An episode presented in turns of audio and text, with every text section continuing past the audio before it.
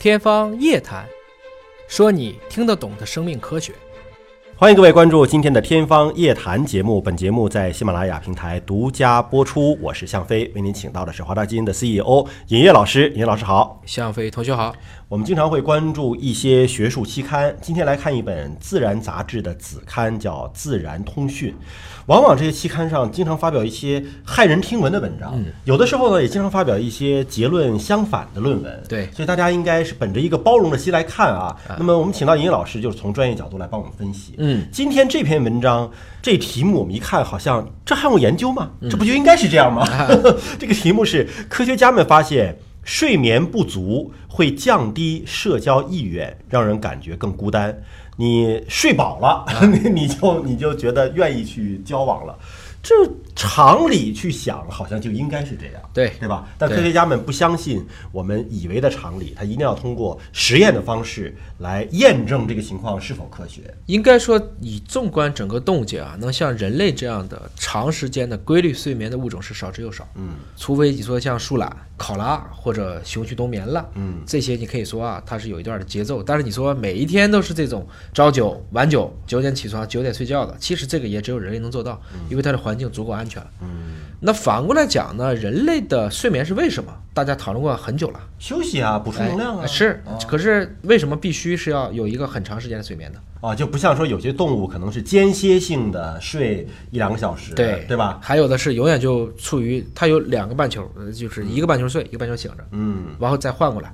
所以这也是有几种假设。第一个就是因为人类的它的这个前额皮质神经元太多了，它这个有九百亿个之多，所以功率太大，它需要足够长的时间变成一种舒服的这种阿尔法波的状态，要长期处于一个休息的状态。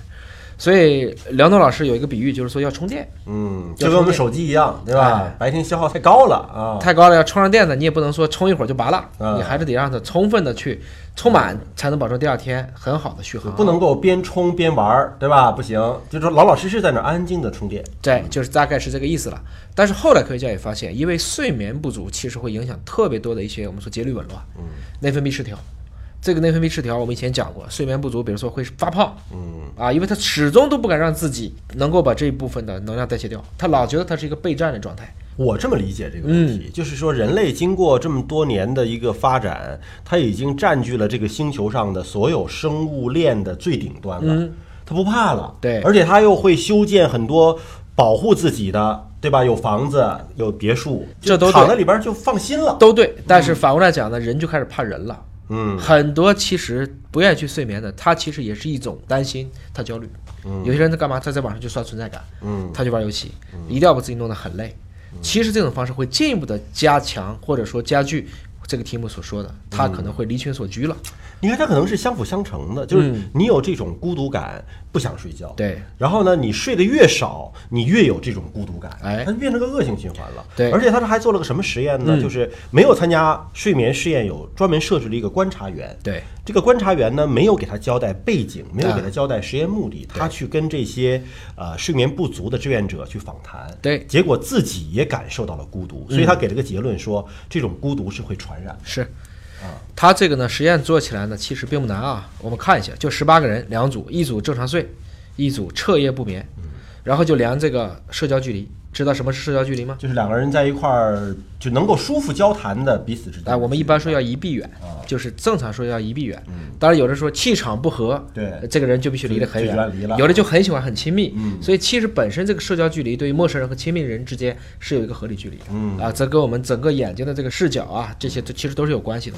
但是他就做这个实验，就是去比较这个关系。他发现啊，如果社交距离增加的话，就说明我们更排斥嘛，社交的意愿就降低，是吧？所以他把这个实验呢做了两次。当然，他第二次呢，他是用一个录像的方式，就是把录像的这个人逐渐向志愿者靠近。关键这个时候，他对志愿者不是说用你主观的评价，嗯，直接做功能核磁，哦，用 fMRI。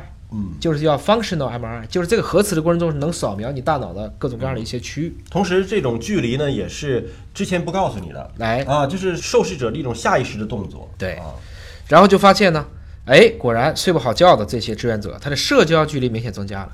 增加的距离是多少呢？大约是四点七加减二点一厘米到五点七六加减二点八厘米。嗯，这个接近于什么呢？孤独症，包括精分。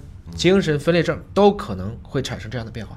他就觉得我不愿意再去跟人产生这种很亲密的接触了。嗯，就正常社交距离要增加五厘米左右。哎，啊，我们自己呢，其实也有这个感受。你睡不好觉的时候，看人都是带着火气的，不愿意搭理人是啊，起床气。啊，床气，或者说有的时候办公开会，嗯现现在就是说我发现为什么有些说高管一定要睡好觉，嗯做错一个决策，这可能损失就大了。嗯，一赌气，一拍桌子，一发火，本来五分钟能搞明白的事儿，嗯最后大家弄上一个小时，还没有一个合适的结果。同时啊，他经过这个核磁共振的一个扫描，也发现了一些问题。嗯，就是睡眠不足的志愿者，两条神经通路的活性出现了一个明显变化。一个呢是和感知潜在威胁有关系，另外一个与鼓励社交互动有关系。引起变化就是他可能感觉到周边有威胁。对然后第二个就是不愿意去互动。对，所以结果就很明显，感知威胁那个高了三倍，嗯，而愿意互动这个降了四倍，嗯所以整个这个人就变成了一个，我还是说越来越就是离群索居了，一高一低。是这样子。啊，